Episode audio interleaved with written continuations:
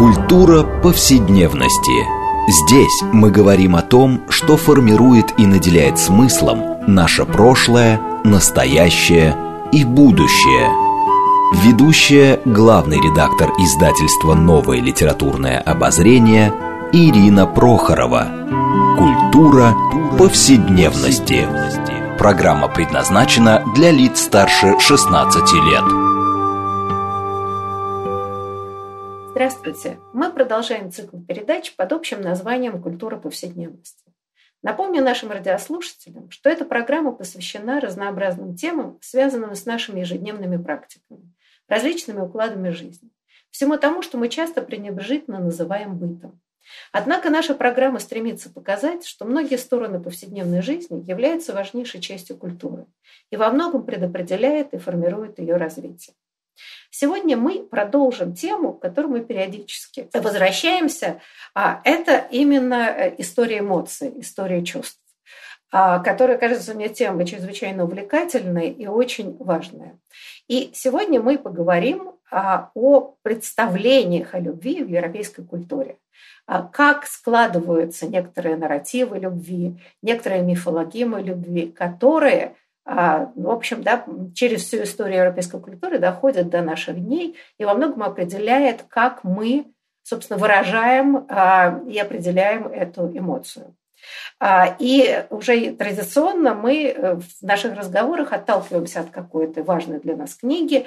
А на этот раз это книга американской исследовательницы, она историк эмоций. Это Барбара Розенвейн. Ее книга называется «Любовь. История в пяти фантазиях». А, и мы об истории чувств, прежде всего, значит, о представлениях о любви, поговорим с нашими гостями.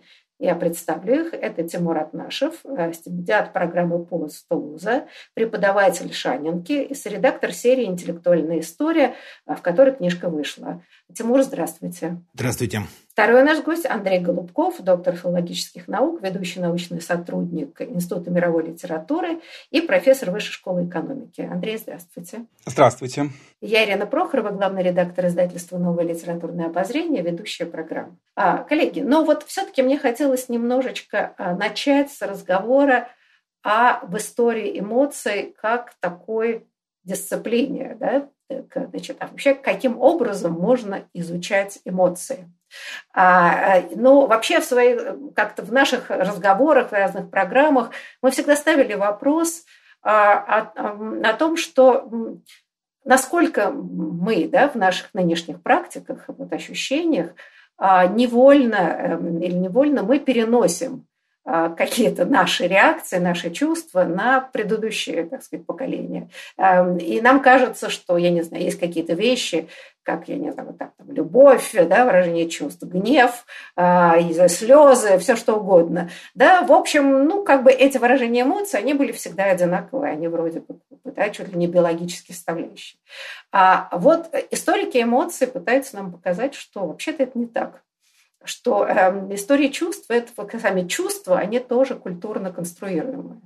А вот, Тимур, с вашей точки зрения, э, как вы считаете, э, ну, насколько вообще можно вот, реконструировать э, какие-то эмоции да, и реакции людей, так сказать, объяснить их причину, ну, от которых нас отделяют не только столетия, иногда тысячелетия. Да, э, Спасибо за приглашение к разговору. Э, действительно, задача не э, тривиальная, э, вот, но это, наверное, такое одно из бурно развивающихся таких полей вот, среди историков и в шире, вот, наверное, да, и антропологов.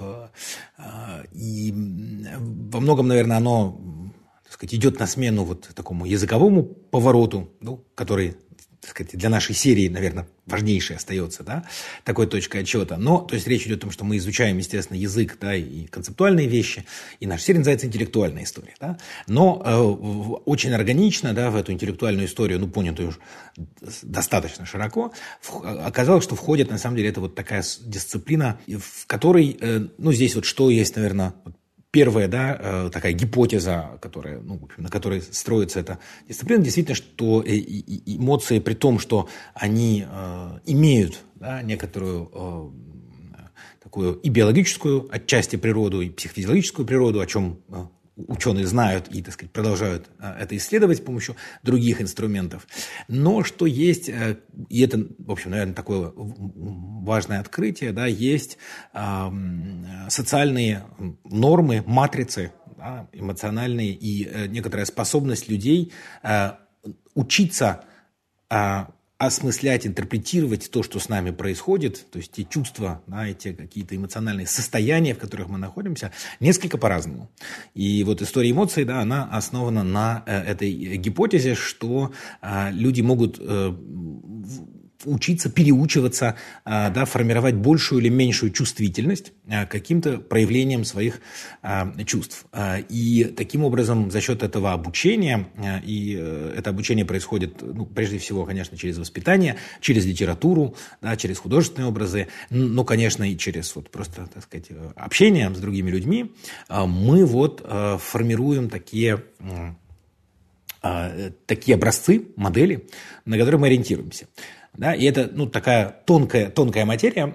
Еще раз, да, это не обозначает, что у людей э, полностью э, э, значит, вот, да, наши эмоции как бы смоделированы да, и заимствованы из этих образцов, но что эти образцы повышают и понижают чувствительность, да, способность нашу вот, обращать внимание на, на то, что происходят с людьми, и, а, и, и, что очень важно, выражать. Да, и что вот само выражение эмоции, а, разделение, говорение о ней, а, ведение дневника да, или другие формы, они помогают как раз э, вот э, натренироваться, натренировать да, это определенное эмоциональное состояние, и как раз э, затем его все более и более отчетливо ощущать. Ну вот, наверное, такой, вот, такой базовый ход этой, этой исторической дисциплины. Андрей, а вы хотели бы что-то добавить? Да, коллеги, да, если возможно. Э, собственно, если мы, опять же, посмотрим на тот опыт, который, собственно, нам представляет книга Розенвейн, то, собственно, мне бы очень хотелось вспомнить очень хорошее и очень работающее понятие – это эмоциональное сообщество. То есть, собственно, вот некая группа людей, которые, в принципе, реагируют э, каким-то, э, ну, ну, ну таким идентичным образом, или, можно говорить, ну, так сказать, испытывают некую некую, э, некий один алгоритм эмоций, находится в неком одном регистре эмоций. Ну, собственно, если мы будем каким-то образом, э, ну, ну более-менее рассматривать логику эволюции, которая, собственно, придет, э, которая, собственно, приведет вот к этому самому концепту эмоциональное сообщества, ну, собственно, я думаю, что очень логично вспомнить даже школу аналов э, как раз во Франции. Тот же, по-моему, Лефевр говорил о том, что как раз идея, эволюция и само представление о чувственности, о чувствительности – это вообще-то не вспаханное поле. Это на тот момент это это была область, которая была э, ну, практически никак не исследована вот, э, вот, вот именно на тот момент. Ну, собственно, мы понимаем то, что э, очень и очень значимую роль сыграли, ну, ну, ну, как раз работы Норберта Элиаса, и понятное дело то, что эмоциональный, ну, такой поворот, который мы, ну, ну вот так вот действительно видим в исследовательских практиках конца прошлого века во многом, связан с, ну, таким мощным усвоением его идей, ну и потом это, безусловно, книжка Яна Палмера «История эмоций», которая вышла, но тоже в НЛО, и, э, в принципе, мне бы хотелось тоже несколько сказать о том, что это вся логика эволюции э, того, что, ну, собственно, вот э, у нас даже в мои университетские годы, а я слушал Арона Гуревича, ну вот он когда учился. Вообще идея э, ментальности, идея понимания другого, мы можем вспомнить и то же самое эссе Умберто Эко, когда на сцену приходит другой, мы понимаем то, что исследование другого невозможно без составления образа э, именно эмоциональной реакции, образа ответа на какие бы то ни было процессы, которые, собственно, происходят. И э, как раз э, вот именно логику некого эмоционального ответа на те раздражения, на те процессы, которые как раз, э, ну, как раз оказывается свидетелем э, какой бы то ни было индивиду. Но, тем не менее, ну вот интересно э, все-таки посмотреть, мне кажется, то, что делает Барбара Розенвейн, да, она все-таки пытается выстроить ну, несколько таких да, мифологий, да, может быть, сюжетов, которые, кажется, до сих пор работают и в современном обществе. И, э, собственно, она ставит вопрос, а, а как дать определение любви? А вот что такое любовь? И она выделяет несколько. А, и, значит, э, то, что она считает, это, с одной стороны, значит, как бы дружба, назовем, да, так сказать, единение единомышленников, а, трансцендентность – это любовь к Богу, а, обязательство – это брак, э, значит, это долгосрочные, так сказать, любовные отношения, одержимость, которая связана с обязательной любовью, и ненасытность – это, значит, поиском разнообразия и так далее. А вот мне очень интересно, как она описывает эволюцию и, значит, дружбы, да, и что она подразумевает. Вот, может быть, немножко об этом поговорим, потому что она просто тянет от античности, эту категорию. Мне кажется, там очень много любопытного. Вот, Тимур, с вашей точки зрения, вот, когда вы читали, а вы редактор этой книги, да, а, может быть, какие-то вещи вас больше всего удивили или поразили? Вот концепция дружбы, да, эм, как, дружбы как любви, в том смысле, что вот, да, это, это тоже входит в понимание любви. Да, это на самом деле по-своему было не вполне ожиданно, хотя и, ну, в общем, этот контекст понятен. Вот. Я, э, к, к слову, просто два хотел бы сказать, что вот, ну, в отечественной все-таки у нас историографии есть тоже уже исследования и российских эмоциональных состояний, да, и, собственно, вот книга Андрея Зорина, как раз, да, «Появление героя», Э, тоже вот в издательстве НЛО, вышедшая относительно недавно, э, как раз вот, ну, расширяет, так сказать, этот, этот спектр как раз на российскую историю. Вот, поэтому здесь есть, э, вот и про это тоже можем думать. Если говорить вот про, про дружбу и, значит, то, как это описывает а, а, Барбара Розенвайн, вот речь идет, ну, вероятно, да, об единстве душ, вот этом образе такого такой интимной близости, и как раз э, она показывает, ну, и на уровне э, понятий, да, что вот этот филос, э, филия, которая обозначает и близкую привязанность, и единодушие, по-русски вот, ну, можно было бы еще перевести это как единодушие, да, это на самом деле то, что мы сегодня, вот если обращаться к такому более современному контексту, наверное, многие испытывают в юности, да, когда вот дружба такая, особенно дружба может быть связанная с тем, что люди разделяют какие-то интересы и вместе там, читают, вместе открывают книги, э, там, э, фильмы, э, да, и, и делятся. И вот это такая взаимная зеркальность, которая оказывается очень важным таким этапом становления человека. И, собственно, этот образ, он действительно не имеет, э, вот здесь об этом э, Розенайн прямо пишет, да, не имеет а, прямой, э, прямого деления, так сказать, сексуального. Да, это может быть как, как два юноши, так и мужчина и женщина. И, и юноши могут при этом как быть связаны какими-то, так сказать, романтическими чувствами, помимо, вот, собственно, этого единодушия, так и не да, быть. И она об этом тоже подробно говорит, о том, как, например, вот это вот единство единство душ э, в разные периоды проявляется, и как люди его переживают, э, да, и, э, ну, вот такой, мне запомнился, ну, то есть, наверное, такой яркий пример, да, это вот дружба Деля Буэси, да, и Мишеля Монтеня, да, и вот погибает, умирает Деля Буэси рано, да, и оказывается, что вот, ну, это половины жизни для а, Монтэня, и он, собственно, даже да, в, а, в опытах а, вставляет стихи, то ли приписывая, то ли действительно вставляет стихи для Боэси, а, и а, при этом ну, для него это просто вот действительно его второе, ну, буквально второе «я». И ну, благодаря, наверное, Монтеню мы, так сказать, как-то чувственно, это, это чувство, да, мы можем вот разделить, читая читая его воспоминания, читая его а, характеристики друга.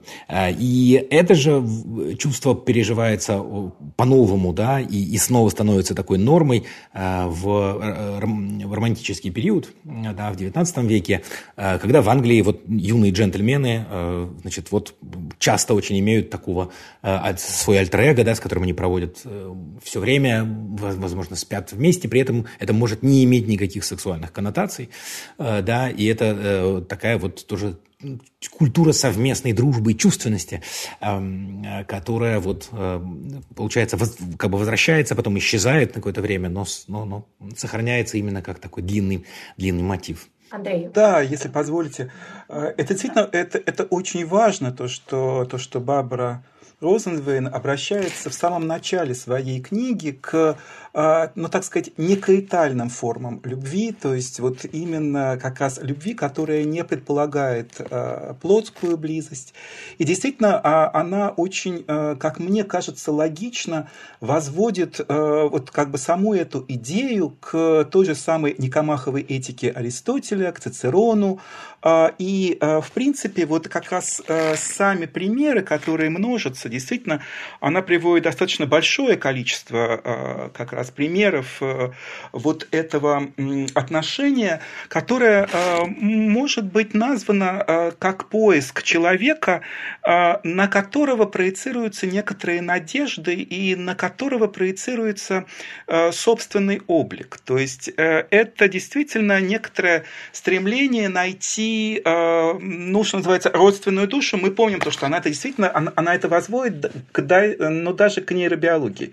То есть она говорит об этой потребности именно через идею Помните Марио Якобони по поводу зеркальных нейронов, и а, она как раз и говорит, что вполне возможно, что сама эта идея, так сказать, ну, это, э, это идея, ну, некая наша прошивка, это некая, действительно, некоторая наша э, всегдашняя необходимость. Но, тем не менее, эта сама необходимость, э, безусловно, на разных этапах решается по-разному.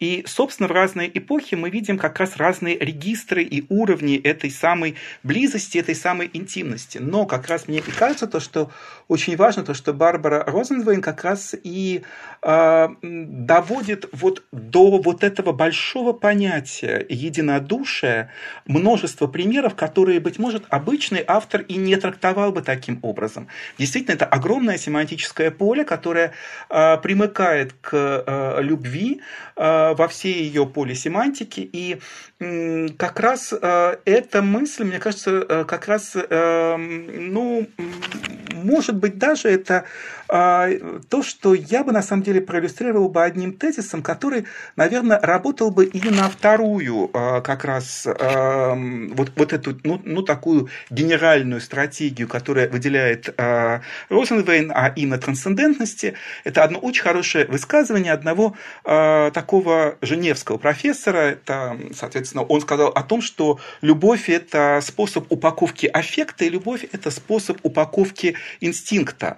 Собственно, э, э, мы можем говорить о том, что перед нами с вами действительно очень-очень такая интересная логика определенного, определенной саморегуляции.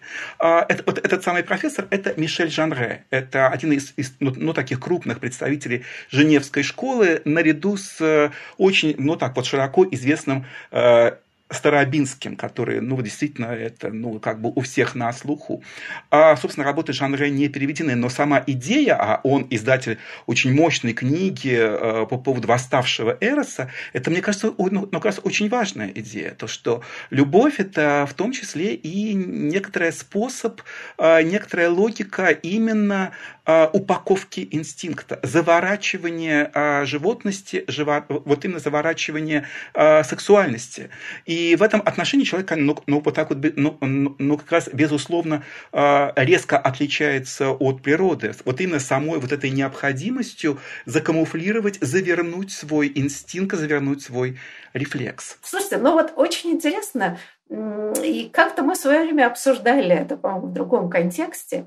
Это невероятный культ дружбы. А, мы вернемся к XIX веку, да, к сентиментализму. Но очень интересно, что в сталинский период а, апелляция к дружбе была невероятной, да, там, не знаю, фильмы, а, огромное количество романов, да, вот такая верная мужская дружба, и даже любовь, э, что боевая подруга или просто верная подруга, это в песне как угодно, да, именно акцент вот как бы на дружбу, где сама эротика затушевывается, а мне кажется, довольно любопытным. А как бы вы это объяснили? Да, ну вот если позволите, я бы опять вспомнил Аристотеля и саму мысль Никомаховой этики о том, что, а, собственно, как бы дружба – это некий общий путь к добродетели. И вполне возможно, дружба здесь является неким концептом, который действительно помогает э, найти какие-то вне идеологические способы некоторого соединения людей. И в этом отношении, мне кажется, как раз и то, что Платон говорит, то, что дружба – это основа государственности, и то, что вы э, вспомнили э, опыт э, как раз советский, это вполне как бы соотносимые вещи. Это вполне себе ну, это вполне себе структуры, которые э, могут быть сопоставлены. Это действительно некоторая основа э, некоторой государственности, некоторого действительно, ну, такой вот э, сублимации во имя некой общей цели в неком единодушии. Ну, не знаю, но Платон, ну, точно был все-таки скорее поклонником ну, такого авторитарного типа, да, назовем его современным языком. А вот не кажется ли, что вообще, э, э, то есть практики – это одно, а идеология немножко другое. Да? Как раз вот здесь всегда очень сложно в таких обществах разделять, потому что на бытовом уровне это могла быть совершенно другая ситуация. Но то, что педалировалась именно, так сказать, дружба, а, но все-таки скорее, может быть, свидетельство о таком милитаристском характере государства. Ну, здесь, мне кажется, есть, конечно, вот эта, ну, да, валентность такая военной э, дружбы, да, и, а, и сплоченности, ну, то есть, да, у, у Платона, да, это здесь вот дружба сплоченности, да, такая, вот, но, и, и, ну, я, ну, я вполне допускаю, да, что вот а, то, о чем вы говорите, что это феномен такой немножко переходный, а, то есть, когда а, это, ну, вот там боевая дружба, э, да, э, дружба, ну вот там с кем пойти в разведку, да, вот эта, так сказать, формулировка, которая дожила. э, до нас, в общем, тоже очевидно через много превращений, да, когда вроде бы некоторые поколения уже не ходили в разведку, да, но все равно этот не, некоторый такой высший такой критерий остается, вот. Ну, он, конечно, военный, но мне кажется, что здесь может быть, как многое вот в оттепели, все-таки идет и такое Э, сдвиг э, часто не, не, не намеренный да, э, и со стороны гражданского общества, и со стороны тех, кто начинает нащупывать новые контуры творческие, нащупывать новые контуры официальной идеологии, да, но уже не имея такого прямого прямого руководящего указания и пытаясь вот, значит, нащупывать что-то новое, то они движутся вот в сторону тех эмоций, которые действительно работают. Да? То есть ну, то, что они сами, может быть, чувствуют.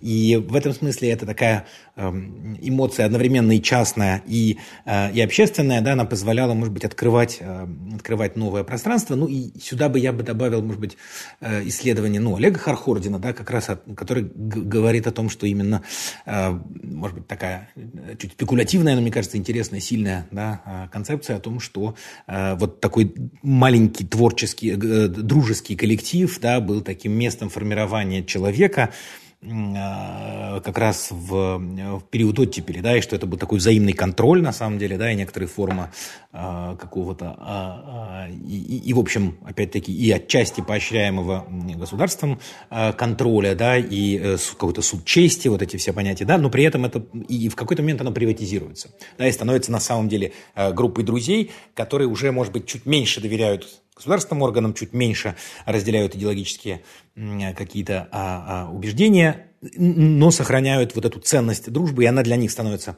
э, частной такой точкой опоры. Вы знаете, очень хочется продолжить дальше, но мы сейчас выходим на перерыв, а после него мы продолжим разговор о э, представлениях о любви европейской культуре.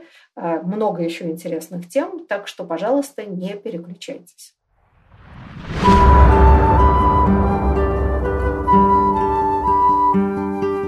Здесь мы говорим о том, что формирует и наделяет смыслом наше прошлое, настоящее и будущее. Культура повседневности. Мы продолжаем э, наш разговор, нашу программу э, в рамках проекта «Культура повседневности». Напомню нашим радиослушателям, что мы сегодня беседуем о представлениях любви в европейской культуре, а, отталкиваясь от книги американская исследовательница, историка эмоций Барбара Розенбейн. Книга называется «Любовь. История в пяти фантазиях». И мы э, сегодня разговариваем с нашими гостями. Это Тимур Атнашев, стипендиат программы ПОЗ Тулуза, преподаватель Шанинки, соредактор серии «Интеллектуальная история», в которой вышла эта книга. А второй наш гость Андрей Голубков, доктор филологических наук, ведущий научный сотрудник Института мировой литературы и профессор а, Высшей школы экономики. Я Ирина Прохорова, главный редактор издательства «Новое литературное обозрение», ведущая программы. Ну вот мы долго сегодня говорили о дружбе, ну, потому что, мне кажется, это важный концепт, а, потому что, в принципе, у нас мы обычно разделяем любовь и дружбу, а вот Барбара, да, она включает в понятие любви и вот, значит, такой союз душ, скажем так, единомышленников, значит, да, как бы союз единомышленников. А, ну, вот на самом деле, мне кажется, очень интересный эм, тоже эм, разговор – это э, то, что называется, наверное, любви небесной, а именно трансцендентом, да, что представление о том, что настоящая любовь возвышает нас над обыденностью. А вот чему тоже Барбара Розенбейн посвящает довольно много времени. А вот давайте, может быть, об этой концепции поговорим, насколько каким образом она появляется в европейской культуре и насколько она до сих пор, может быть, в остаточном явлении, а, ну, как бы существует э, и в наших сегодняшних представлениях о сути любви. Кто бы хотел эту возвышенную тему начать?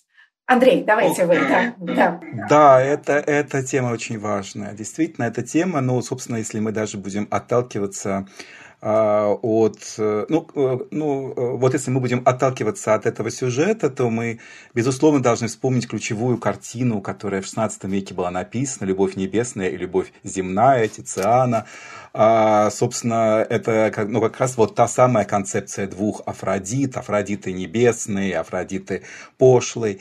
А, собственно, заметим то, что действительно эта а, идея возникает а, в очень ранних культурных практиках. Как раз Платон оказался тем, кто эту идею а, активно а, постулирует. А, и на самом деле это, опять же, очень и очень хорошо, как мне кажется, укладывается в логику упаковки аффекта, в логику того, чтобы как раз показать мощную разницу между животным и человеком. Собственно, а, фактически ведь заметьте, да, то, что происходит, ну, э, в некотором роде обесценивание физической любви. Даже тот же Платон, который говорит э, о том, что, собственно, любовь действительно, даже любовь небесная начинается с эроса к прекрасным телам, он при этом, безусловно, говорит о том, что это только первый этап, и вот та самая лестница, которая, вы помните, у, у Барбары очень часто проявляется, потом это лестница Иоакова, и потом все вот эти вот традиции, которые пойдут. Собственно, тело только первый этап на пути к вот этому большому восхождению, который должен э, как раз пройти человек, то есть тело оказывается этапом на пути сублимации. И, а, собственно, а, с одной стороны, это, ну, некотором роде, ну, не, не боюсь этого слова, может быть, даже некоторый репрессивный аппарат ну, того же самого государства, который как раз и предполагает то, что личные интересы, личные ну, вот такие удовольствия, удовлетворения оказываются менее значимы, чем э, менее значимы, чем, ну, скажем, какие-то общие э, дела или даже вот ну, какой-то собственный внутренний духовный поиск.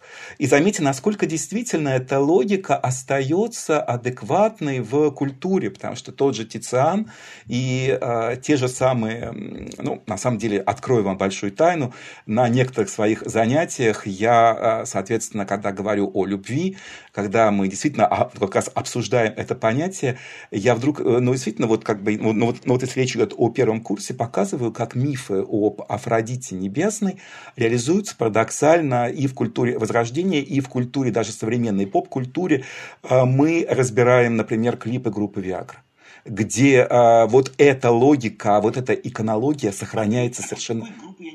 Виагра это, это старая группа, это, это группа 20-летней давности, но сейчас она менее популярна, безусловно.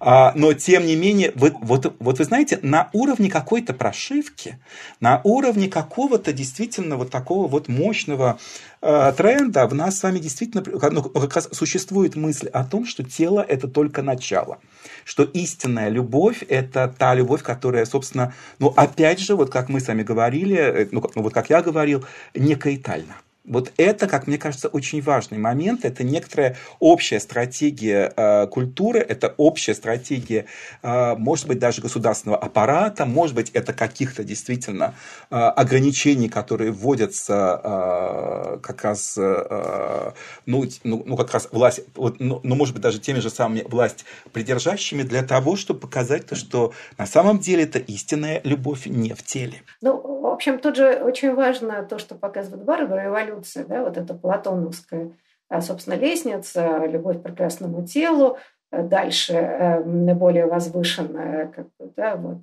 а, единство душ, а третье – это уже закон и порядок, как высшая стадия.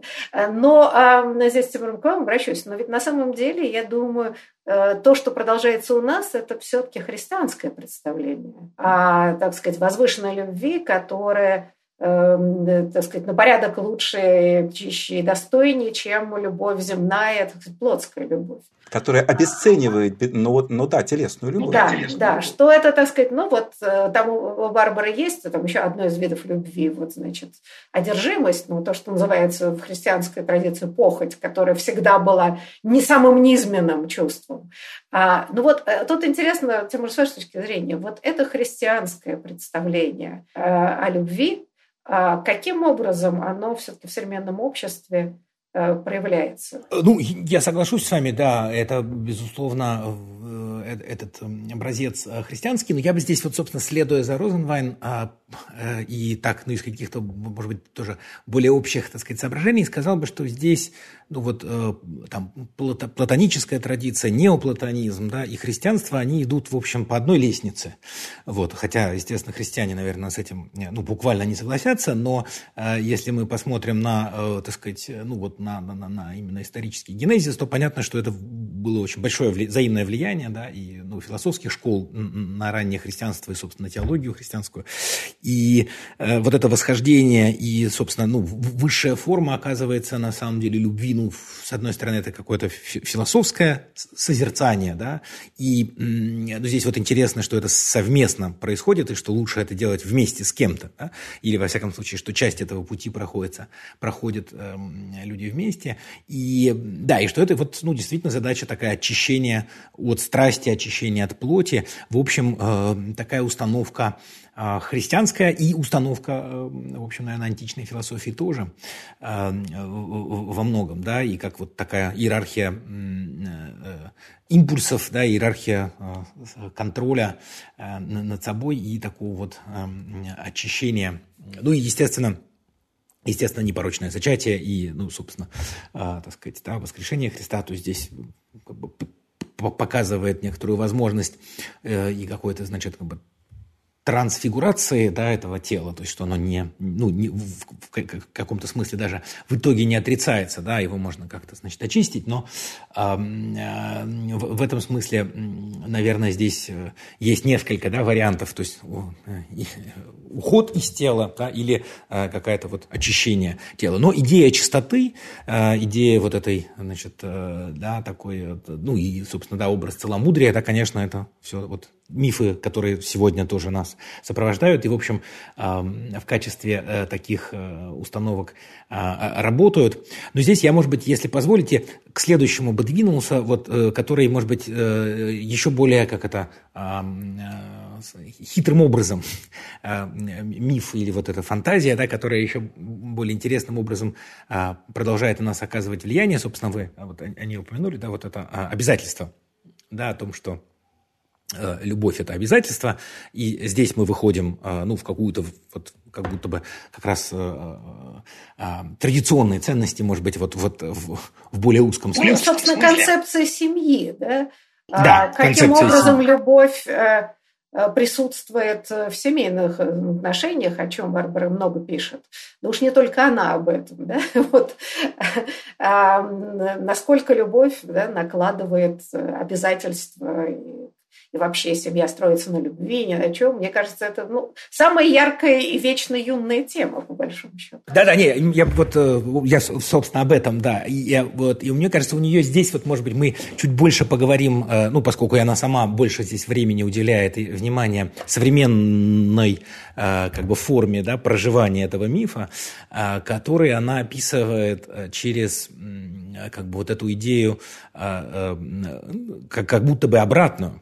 Да, и вот э, у нее там постоянно она упоминает эту песню «All you need is love», э, да, и идею, что, значит, любовь должна быть, ну, вот как бы только любовь, да, то есть на самом деле, э, что подразумевает, в общем, в явном виде отрицание обязательств, да, то есть э, мы э, любим друг друга, ну и это вот какое-то в широком смысле наследие 68 года, да, и дальше, да, что мы любим вот только, только из чувства, только из спонтанного, вот, и только из влюбленности, только, только, только искренне, только, значит, вот, э, по влечению, не, не через обязательства. Но она последовательно показывает, что на самом деле, ну, в некотором смысле эти обязательства не уходят, да, и на самом деле, хотя вот этот рефрен и, этот миф приобретает э, как бы форму отрицания этих обязательств, да, но оказывается, что ты обязан теперь уже только исходя из, из, из не по обязанности делать все что, все, что ты обязан делать, но исходя из, из, из искреннего влечения. А если ты этого не делаешь, то ты, значит, не прав. И тем самым, на самом деле, накладываются как бы двойные обязанности. То есть надо искренне все время испытывать и делать все, значит, заботиться и так далее, и так далее.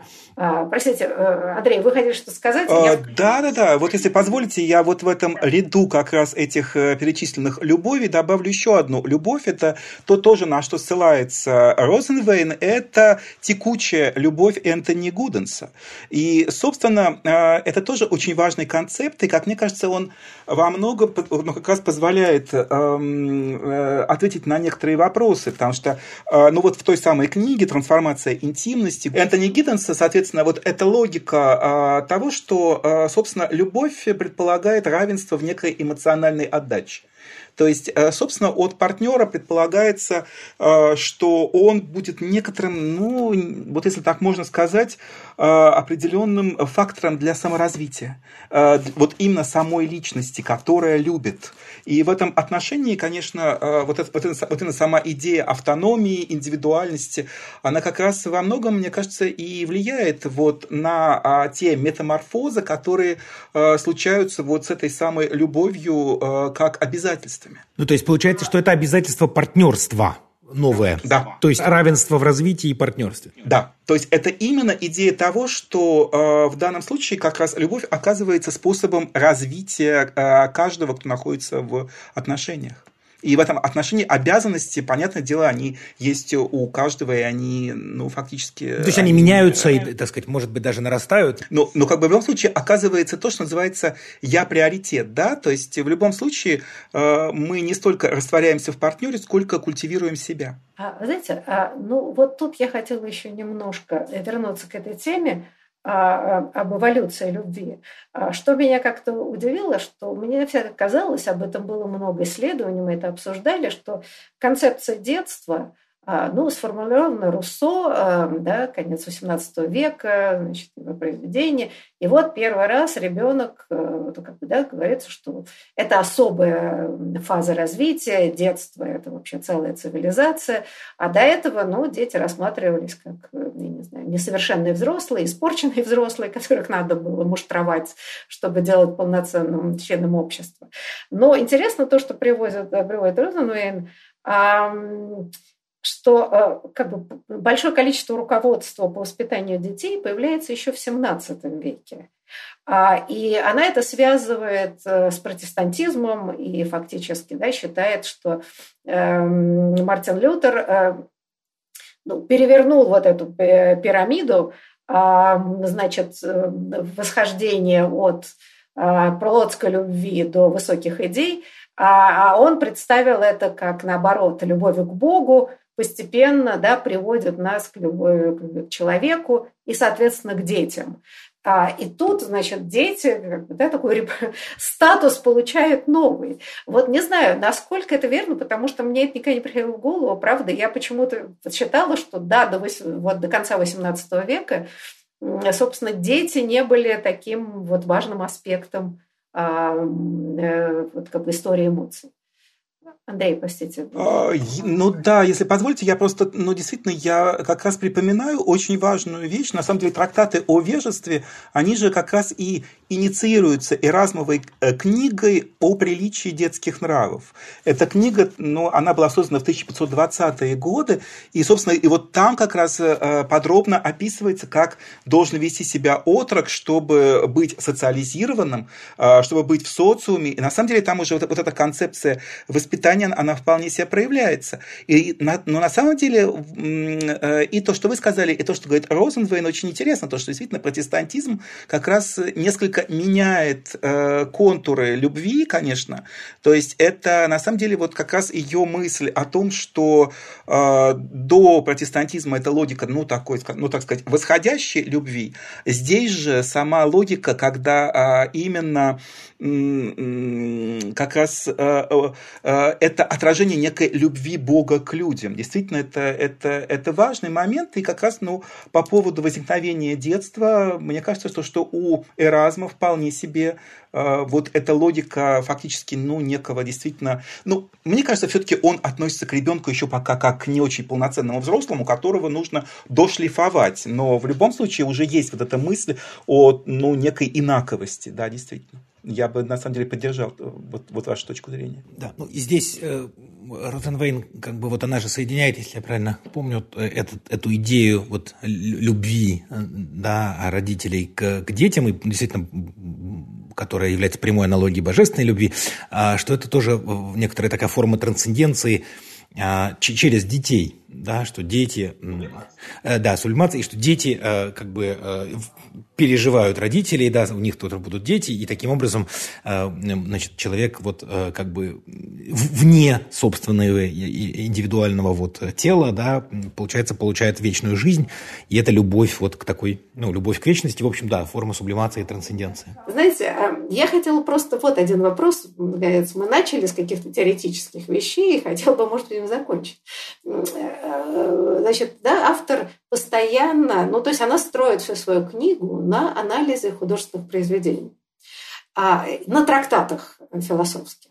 А, но насколько вообще как бы, историю эмоций можно выстроить исключительно на подобном материале? Мы с вами понимаем, да, что художественные тексты, а, своды законодательств, дидактические трактаты, имеют свою специфику. Они не всегда привязаны к реальности напрямую.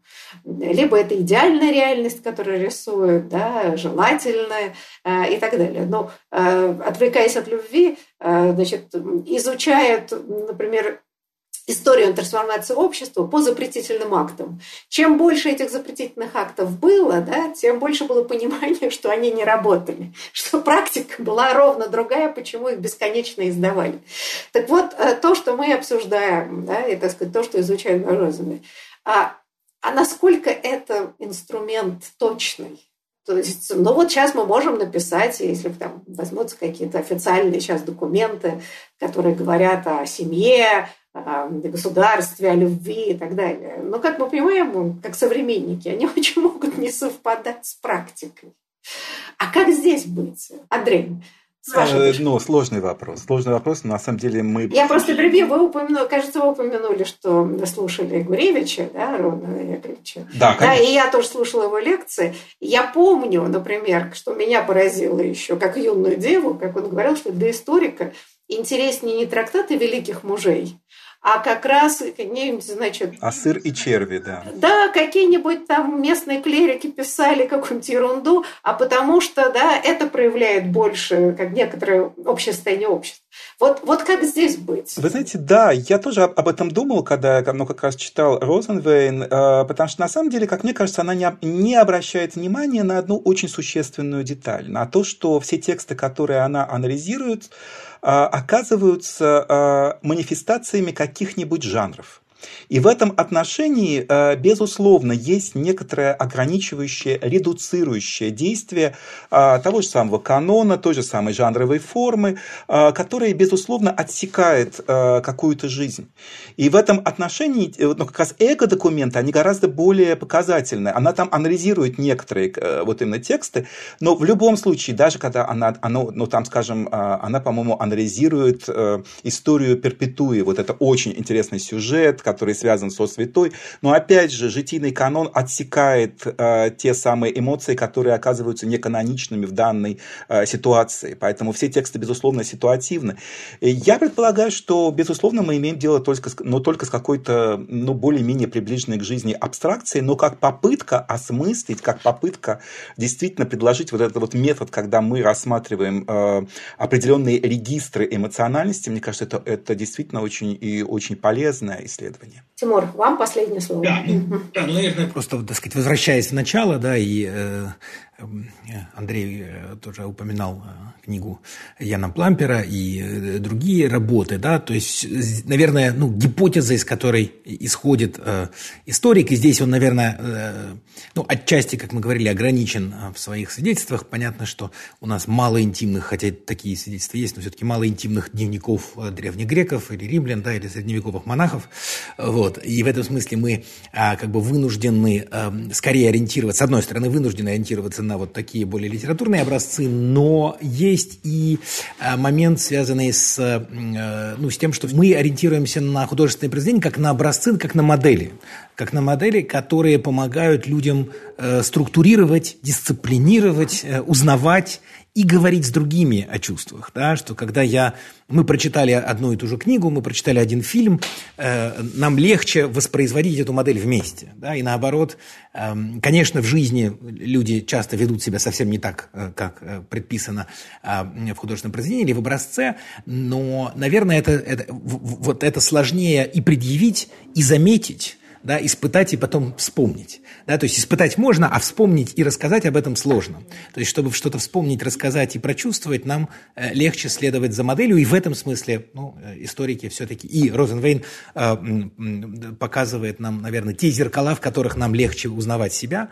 Э, но, о чем она тоже явно пишет, ее задача, и все-таки это, наверное, специфика, так сказать, современной эпохи, да, такая, в общем, многообразие этих моделей и большая свобода выбора э, между этими моделями, и что мы, в принципе, можем как минимум иметь свободу выбирать и, может быть, сочинять свои истории, к чему нас тоже призывает а, Барбара Розенвейн. Да, ну, в общем, я думаю, что важность книги в том, что она показывает, что художественная литература и вообще да, культура дает нам язык э, для описания своих эмоций, выражения своих эмоций. Этот язык меняется с течением времени, но без него э, как бы общество существовать невозможно. А, да, потому что общение с другим, выстраивание эмоциональных отношений требует способов, да, языка, жестов, поведения. И это важнейший момент для, собственно, таких цивилизационных процессов. Вот очень э, жалко останавливать столь увлекательный разговор, но время наше вышло, и я хочу поблагодарить гостей. Большое вам спасибо за интересную беседу. И до новых встреч. Спасибо. Да, и желаем прекрасного чтения всем слушателям. Я очень надеюсь на это. До свидания.